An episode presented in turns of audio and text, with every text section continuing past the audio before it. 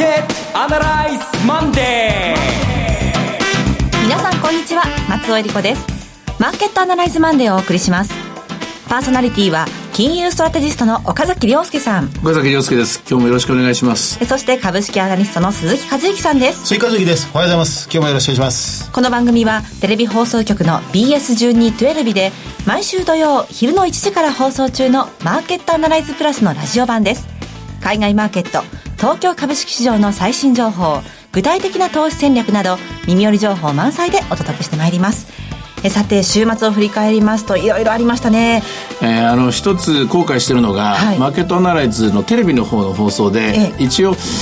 覚えてますかね？あのスタッフの方は知ってるんですけどもあの私の台本2つ用意してきて、ええ、1つが FOMC で1つが北朝鮮とか米中首脳会談ででまあさすがに米中首脳会談そんな予想なんていうのは分かりっこないんだから普通に FOMC の話を解説しようと思ってやったんですけども、えー、週をまたいでといいますか土日の間にどんどんどんどんなんか深刻化していって今日の株式市場もあるいは為替市場もこちらを睨んで、うん、緊張予断を許さないっていうかそういう展開になってきましたよね。やっぱりアジア情勢ということになるんでしょうか、まあ、このあたりでやっぱり問題北朝鮮でしょうかね。まあこう明日が最高人民会議っていうのがあるんですよね、はい、でもちろん何もないこと確率的にはもう1%にも満たないと思うんだけどもその1%が起きた時のテールリスクが計り知れないっていうか誰もシナリオが書けない。それが今日のマーケットの難しさですね。本当に今週はその最高人民会議もありますし今度の土曜日には北朝鮮の、うんあのキム・イルソン主席の生誕150周年という あごめんなさい105周年というのもありましてそんなのなんですか？いや、うん、本当に読めないなと思いますけれどもね。それがなきゃもう少しね簡単にと言いますかね簡単なわけないんだけれどもアメリカの雇用統計の話をして、はい、そして今週アメリカの企業業績ですよね。それなのでこれが話の中心なんですけれども、はい、まあそんなことぼやってもしょうがないので。はいそこら辺もかいつまみながらお願いします、はいそれでは番組を進めていきましょう。この番組は株三六五の豊か商事の提供でお送りします今週のストラテジー。このコーナーでは今週の展望についてお話しいただきます。まず鈴木さん、今日の東京株式市場は、はい、あの、まあ、前場日経平均120円以上上げているんですが、まあ、全体にしっかりしてます。ただ、このやっぱりこの防衛軍事関連と言われるような石川政策6208がもう13%も上昇して相当な大商い、売買代金の上位に食い込んでいるという動きですので、やはり、まあ、やっぱり素直に見れば北朝鮮関係相当意識してますね。あの、為替が111円の50銭程度までですね、再び円安が進んでいる、まあ、アメリカの長期金利が上がっていること背景なんですけれども、その背景の背景は、アメリカの雇用統計で4.5%まで失業率が下がったということ、9万8000人は、あれはイレギュラーな数字だというような解釈、そして2.7%の賃金上昇率、ほぼほぼ予想通り、利上げのペースに変化はないという見方。で、ここでドルが買われて、そして日経平均株価も全体で見ると、100円ぐらいですね、強いところになっている。でも、強いところにいるんですけれども、買われてる銘柄は全然違う。えー、それこそ軍事的衝突を前提にしたような、えー、そういう動き方をしている。非常にまあ、不安定な上がり方をしているのが今日月曜日のここまでの展開だと思います。はい、あの、想定はしたくないんですけれども、まあ、北朝鮮との戦争状態にこれから陥ったと仮定して、その場合、マーケットにはどんな影響が出てくるでしょうか？えっとね、そのまず仮定に、そのプロセスはどういうものが考えられるかというところですけども、どまあ、今回、首脳会談でですね、アメリカは、あ米、米国単独での軍事制裁も辞さないということをほのめかしたと。はい、で、えー、まあ、その前提としては中国にもっと強い制裁をしろよということになったと。しかし、強い制裁を行えば、例えば、石油を輸出禁止にする、あるいは食料を輸出禁止にするようなことになれば、当然難民が生まれてくるとか、それから体制が揺らいでしまうとか、中国にとってもですね、とばっちりと言いますかね、えー、それがあるかもしれない。中国にとってみればそれはできることではないだろうと。できることではないんだけれども、やんなかったらアメリカが単独でやるぞとこう、脅していると。今こういうところにあると。それに対して人、えー、国最高人民会議が、ね、控えてますから、そんなことには屈しないぞと。アメリカの脅迫には屈しないぞということで、えまた北朝鮮がミサイルを実験、あるいは核実験とかですね、それに乗り出すと、それに対してアメリカが軍事制裁、えー、ですね、単独で行うかもしれない。ここまでは来てると。はい、で、実際海軍も空母をですね、えー、朝鮮半島の方に向かわせてると、こういう話も来ましたからね。ねはい、起きたとしたらですよ。起きたとしたら、それはでもアメリカの方はあくまで軍事制裁ということで、えー戦争とは認識しないと思うんですよ。でも、えー北朝鮮の方はもともとこれ今休戦状態ですからね。せんえーあの、古い話ですけども、朝鮮戦争って終わってないんですよね。ね あの、北朝鮮にとってみると。ですから、それの再開だということで、特に手続きといいますかね、何か布告することも何もないと。ただその場合に、激震はあ韓国と中国と、そして我が国、この三つに走ることは、まあ、これは、えー必然でしょうね、えーそうなってくると、やはり株式市場も調整があるでしょうし、で、調整プラス日本のリスクプレミアム、日本株っていうのは、えー日本の国というのは、今自民党政権でですね、非常に安定していると。うん経済的には確かに財政赤字の問題があるけれども、デフレからの脱却過程にあるということになったんですけれども、これがまあ、えー再びですね、えー暗い影落ちるだろうし、おまけに、もしもそういう戦争状態になったら人々に不安心理を陥れさせますから、これはデフレ色がまた強くなると。こういう感じでしょうね。いずれにしても日本の株にはマイナス。難しいのはドルです。はい。ドル円がどっちの方に動くかなんですね。例えば韓国ウォンとかであれば、これは債務国の形になってますから、え韓国ウォンが売られてドルが買われるという、これは単純に、えーまあ予想しやすいんですけども、日本の場合は、日本はえー債権国家ですからね、ね資産をいっぱい持ってますから、はいこれがリスクオフで日本に帰ってくると円が強くなる。しかし有事で、えーそんな日本になんか置いてもしょうがないだろうと。実物資産として、えー米国に、あるいはイギリスに、あるいはオーストラリアに資産を置くべきだというふうに人々が動き出すと、今度は有事のドル買いになっていくと。一旦円高でその後、値深いってますから、長く続くドル高になるんじゃないかなっていうのが直感ですけどね、私は。なるほど。あの、今のお話をざっと伺って、二つ 思いついたんですが、まあ、ものすごくあの、これはもう、思考訓練みたいな、すごく机上の空論のようなもので話す恐縮なんですが、まず一つは、かつて1950年、はいあの、朝鮮特需というものが、かつての朝鮮戦争の時に日本にはあ降りかかりました。日本の戦後復興のぐっとアクセルを踏んだ一つのきっかけが、まあ、朝鮮特需と言われたものでしたが、まあ、時代は全然変わりまして、日本の立場も全然違うわけですが、ま、もし、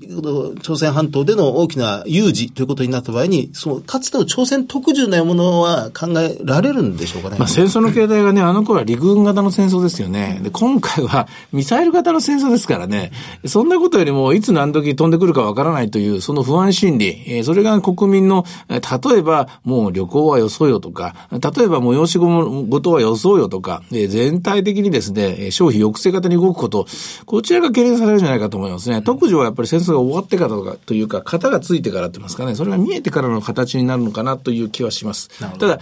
いずれにしてもこれ家庭の家庭ですからね。はいえーで、1%もない確率の話なんで、その1%でもない確率をですね、大げさに儲け、あの話してもしょうがない。しょうがないんですけれども、少なくともその1%分は、我々も今週の投資行動で慎重さをもう一歩増さなきゃいけないなというふうに思いますね。それからあのもう一つ、今度はアメリカサイドの問題なんですが、はい。つい先週、このシリアに対して、ついにそのトランプ政権が、オバマ政権では絶対やらなかった、まあ、爆撃に踏み切った。まあ、これの是非が問われていたり、その政策決定過程も、まあ、なんか批判が出ていたり、なんかするようなところもありますが、あちらが、うその、二方面作戦というんでしょうか。中東に関与して、一方でこっちでまたアジアでも同時、ほぼ同時に関与して、ということは、今のアメリカにとってそれは可能なんでしょうかね。いや、えっ、と、そもそもでも、オバマさんの時も、えーシリアはあサリンガスを使ったと、報告はあったと。それに対して、オバマ大統領は独断で、えースイッチを押すんじゃなくてですね、一応議会に諮って、議会の承認を得ようとした。しかし議会は、えーそれに対して軍事制裁はノーと言った。で、その結果、制裁をしなかったと。これがオバマ政権のでプロセス。それに対して、えートランプ大統領はもうここで一気に畳みかけるようにですね、ミサイルを59発トマホークを撃って、で、返す刀で、えーこの制裁っていうのは、ある意味、えー北朝鮮に対する、まあ、見せしめ行為だと。米中首脳会談にの前にこれを行動を起こして、そして中国に詰め寄ったと。こういう形になってますよね。で、何か得することはあったのかと。トランプさんは。問題はそこなんですよ。えー、トランプ大統領は今ここで、これで支持率が上がってるのか。この行為に対してアメリカ国民が、えー、よかったよかった、万歳万歳と言ってるのかと、決してそうじゃない。そうですね。35%まで下がった支持率がもう一段これで下がってくる可能性があるんですよね。これは本当に、えー、悪い方向に全てが、歯車が噛み合い出してなと、そういう局面にあると思いますね。まあ特にこれは、朝鮮も、まあ確かに地理的には日本にとっては朝鮮は大きな問題ではあるんですが、こうアメリカの政治経済にとってじわじわ効いてきそうな気がしますね。ええまあ、そうでなくても、もうここで話はようやく雇用統計に戻るんですけれども、はいまあ、雇用統計の中でみんな腑に落ちないが9万8000人しか増えなかった民、はいえー非農業部門雇用者数の伸びですが、調べてみると、おえーっと、民間部門と、えーそれから政府部門と分けると、やっぱり民間部門のえー雇用者数が伸びてない。で、民間部門の雇用者数が伸びてない中で、伸びてないのはサービス業の雇用者数が伸びてない。はいえーもちろんイレギュラーだと一言で片付ければ簡単なんですけども、そんなことで、えー済むのだったらエコノミストいりませんからね。もう少し掘り下げる必要があると。で、えー掘り下げてみると、じゃあそのサービス業の何が伸びなかったのか、あるいは何がマイナスになってたかっていうと、小売業です。小売り。えーリテールの部分が、えーよくよく調べてみると、今回は3月の数字だったんですが、実は2月も、小売りの方は3万人ぐらいだったかな。全体でリストラになってるんですよ。で、おー3月もリストラになってるんですよ。はい。増えないどころかですね、マイナスになってるんですよ、2ヶ月連続で。はいで、それも結構大きい数字なんですよ。で、リテールっていうとですね、まあ、百貨店の売り上げが一番にえー思いつくと思います。百貨店の売り上げが伸びてなかったということありますね。あと同時にこの分野に入ってくるのが、自動車とかの、えーディーラーさんですね。こちらが入ってきます。で、ここでですね、点と点は一致するんですけども、自動車、あの、新車売上っていうのは、1、2、3月、3ヶ月連続で落ちてるんですよね。そうでした。ですから、ひょっとすると、ここで自動車産業で、えー、まあ、小さなほころびが生まれ始めている。自動車の売り上げが落ち始めている。雇用にも影響し始めている。この可能性が出てきたと思います。で全体で4.5%の失業率で2.7%の賃金上昇率ですから、確かに国全体で見れば心配することはない。利上げペースに変化はないんでしょうが、この自動車産業っていうのは、小売りの中で非常に大きな大きなウェイトを占めますし、そしてもう一つこれ、ローンがかあの絡んでるんですよね。ねじ自動車ローンっていうのはねでこれが自動車ローンが焦げ付き出すと、これは金融に、まあ、飛び火するリスクがあるんですね。決して無視ではでき、無視することはできない、えー統計のですね、メッセージじゃないかなと私は思いますけどね。アメリカ、あの、コンファレンスボードが出している消費者信頼関数はもう1991年以来の高い伸びだと。でもそういうことを聞かされてきましたけど、実態は小売業界ではリストラが始まっていると。リストラしてるんですよ。で、それをどう説明するんだと。いや、んなことはないやんな。香りなんてのはもともと構造不況ってねって言ったら、しかし氷が構造不況っていうのは、氷が悪くなったらこれ、あの、消費生活に密着してますからね。ねいや、そんなことはないんだよと、もうアマゾンがあるからとかですね、えー通信販売があるからって言うかもしれないけれども、本当にそのせいだとしたら、えーじゃあ、雇用はどんどんどんどんこれ、だだ漏れにですね、落ちていくのかという、別に新たな次元のですね、リスクが発生してくるんですけども、いずれにしても、まだ金曜日に発表されて、そこまでは私も分析したんですけども、もう少し掘り下げる必要があるところに今いると思いますね。気になるデータですね。では、それを踏まえて今週どうしたらいいでしょうか？買いではないですよね。まずそうでしょう。ここで買いだっていうのはちょっとあまりにも無責任なように思うし、はいまあ、まあ確かにうんと下がったものがあって、あるいは軍事関連で上がるからっていう、まあそういう短いタイムでのですね、話はあるかもしれませんけど、全体としてはやはり私はまあ、えー買いよりもむしろ売りの方が中心だと思いますし、場合によっては、まあ、鍵に言ってるのはアメリカだと思うんですけどね。えーここのところほとんど小動きだじゃないですか。はいですから大きな動きがあるとしたら今週かもしれないなと思って見ています。で、ただまあそうは言いますけども、これ一えー一触即発状態にいますから、あんまり長いポジションは持てないと思うんですね。短いタームで、それこそ1週間の間に1回転か2回転ぐらいの感じで、まああ、売りかもしれないけれども、下がったところは確実に買い戻していくと。お売りから入って、まあその点々点と言いますかね、様子を見るという、そういう一週間になるように思います。えーでは、株365の動きを見ておきましょうか。えー現在は18,789円、寄り付きは837円で、高値は861円まで伸びたんですけれども、やっぱりまあこういう展開ですからね、安値757円ということで、やや、あー上げ、戻し渋ってるって言いますかね、えー下値を伺う展開で5番始まろうとしています。はい。そして、前場の東京市場です。はい。えー日経金はあ100円、120円高。で、マザーズ、それからジャスタックも小幅ですが、プラスをキープしています。はい。えーさて、いろいろ展望していただきました。今週末土曜日午後1時から放送しているマーケットアナライズプラスもぜひご覧ください。えーまた、Facebook でも随時分析レポートします。以上、今週のストラテジーでした。マーケットアナライズマンデえそれではここで株365の豊か商事よりセミナー情報です。え今度は広島でニューヨークダウ上場記念特別セミナー in 広島が開催されます。日程は5月13日土曜日12時半会場午後1時開演です。第1部は、遠蔵さんが投資法を徹底解説するセミナー、混迷相場をどう乗り切るか。そして、遠蔵さんと大橋弘子さんによる特別セッション。ニューヨークダウンもついに上場。今注目のクリック株365の魅力とはが開催されます。そして第2部では岡崎さんによるセミナー、新時代の投資戦略がございます。岡崎さん、この広島セミナー、どんなお話になりそうでしょうか？タイトルにもあります通り、新時代の投資戦略は、日本株とアメリカ株、まあ、具体的には日経平均をベースにした日経の365ですね。はい、それとニューヨークダウをベースにした365、これを組み合わせたような、この両方についての話になります。で5月13日となると、えー、っと、韓国の大統領選挙とフランスの大統領選挙と2つ被ってくるんですよね、これね。で、どちらも今ホットスポットなんで、はい、そっちの話が中心になるのでですね、1時間30分で終わらないかもしれませんが、えー、その辺のところはですね、まあ、時間の許す限り、えー、目いっぱいですね、えー、もうあの知ってること、見えてることを皆さんにお伝えしていきたいと思います。広島の方、どうぞ、えー、皆さん、えー、こぞって参加していただきたいと思います。はい、えー、5月13日土曜日です。会場は広島市中区平和大通り沿いにあります TKP 広島平和大通りカンファレンスセンターホール 3A です。えご応募は4月5日より開店オープンとなりました豊か商事広島支店にて受け付けます。フリーコール0120-169-734 0120-169-734受付時間は土日祝日を除く9時から午後7時です。えー、そしてもう一つ、株365の豊か商事より岡崎さんご登壇のセミナーです。えー、広島の後は今度は宇都宮です。はい、ニューヨークダウ上場記念特別セミナー in 宇都宮5月21日日曜日12時半会場1時開演です。第1部は大倉隆さんと大橋弘子さんの為替セミナー、本音で言わせてライブ。うん、そしてお二人による特別セッション、ニューヨークダウもついに上場、今注目のクリック株365の魅力とはも開催されます。え、さらに第2部では岡崎さんによるセミナー、新時代の投資戦略があります。え、会場は JR 宇都宮駅東口より徒歩3分。アパホテル宇都宮駅前9階 TKP ガーデンシティ宇都宮シリウスです。えご応募は、豊か商事宇都宮支店。フリーコール0120-997-365。0120-997-365。受付時間は土日祝日を除く9時から午後7時です。え株式と為替の両方のお話が聞けるセミナーとなっております。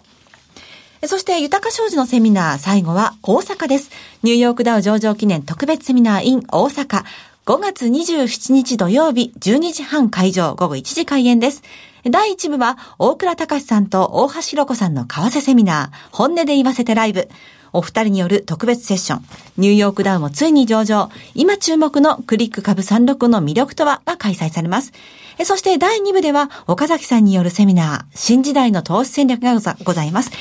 会場なんですが、JR 大阪駅、そして阪急梅田駅が最寄りんです。OX 梅田ビル新館5階、CB 北梅田研修センター5階ホールです。ご応募のご連絡先は、豊か商事大阪支店。フリーコール0120-441-377。0120-441-377。受付時間は土日祝日を除く9時から午後7時です。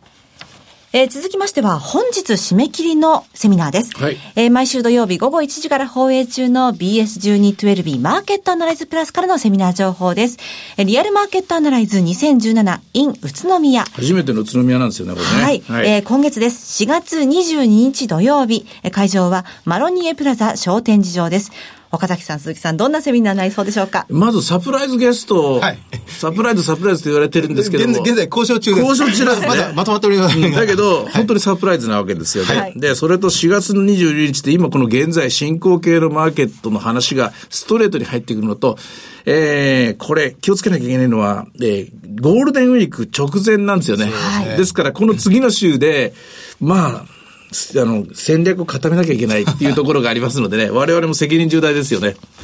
鈴木さんはなんか、あれですよね、宇都宮では、はい、特別、えー、懇談会といいますか、相談会を銘柄診断。銘柄診断会。銘柄診断はい、うん、あの、やらせていただきますので、どうぞ皆様ぜひお越しください。はい。4月22日土曜日です。宇都宮です。えこちらは BS1212 のマーケットアナライズプラスのホームページよりご応募できます。ホームページからリアルマーケットアナライズの応募フォームにご記入いただくか、お電話でご応募ください。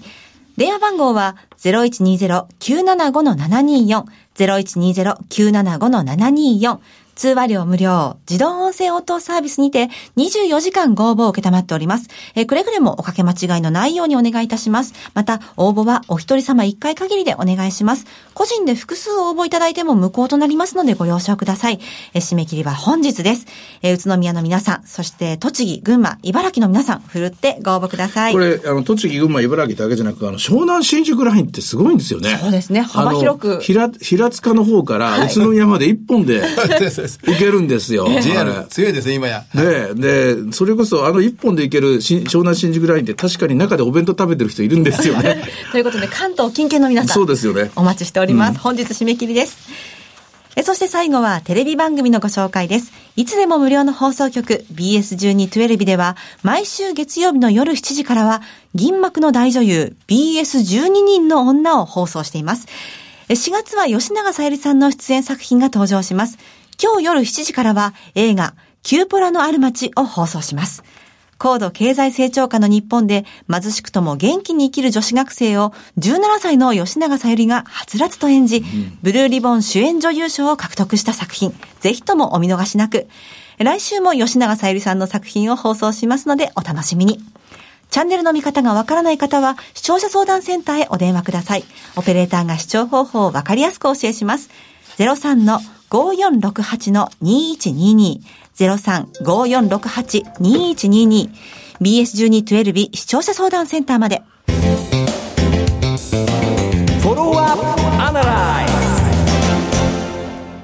このコーナーでは先週放送の BS1212 マーケットアナライズプラスについて振り返ります。あの、先週の大きな出来事たくさんありましたが、はいまあ、これまた FOMC 議事録が明らかになりまして、バランスシートの縮小についてついに言及してきたということですよね。それと今回の FOMC の議事録で目を引いたのは、株がちょっと高すぎる。バリエーションが高い話、はい新興株、ナスダックが強い、あるいはハイイールド、えーこちらの方が買われすぎている。そして商業用不動産。バブルとは言えないんだけども、小さなフロスがあちこち見えてきた。っていうことということは、やはり利上げを肯定するという話なんですよね。このあたりのところもえー議論していかなきゃいけない。まあ、目を光らせていかなきゃいけない。まあ、投資戦略をどうしていくべきか考えなきゃいけないところだと思いますね。あの、市場との対話という面でいくと、やはりここにこう記入してある高すぎるってことが書いてあるということは、やっぱり少し下げさせたいということなんですか、株価を？あの、このままどんどんどんどん膨れ上がっていってですよ、株価が、バリエーションが高くなっていって、そして本格的なバランスシートのですね、調整、縮小っていうのは、これは長期、長期金利に上昇圧力をかけますから。で、今の数字よりも結構大股でですね、0.5とか0.25とか、大きい範囲での、あの、金利の上昇になりますから、その時に、放っておくとこのバブルを直撃する。可能性があるんですよ。だから、膨らまさないように、か、あの、過度の期待といいますかね、え加熱しないように、え価格がですね、割高にならないような状況でバランスシートの縮小をしたいんだと思うんですね。なるほど。まあ、かねてから、その、利上げの回数が問題ではないっていうふうには言われてますけれども、ただまあ、今回の雇用統計を見る限り、あと2回。2回はやるでしょう、おそらくはい2回はやると思うんですが、2回やったところで今度はバランスシートに入らなきゃいけない。これがまあ、考えてみればもう4月ですから、あと8ヶ月の間にですね。そうなんですよね実はねええあの、これあたりのところのですね、コンセンサスを見つけていかなきゃいけないんですよね。さあ、どうなっていくんでしょうか。えさて、マーケットアナライズマンデー、そろそろお別れの時間です。ここまでのお話は、岡崎亮介と、追加税と。そして松尾恵里子でお送りしました。それでは今日はこの辺で失礼いたします。さようなら。この番組は株365の豊か商事の提供でお送りしました。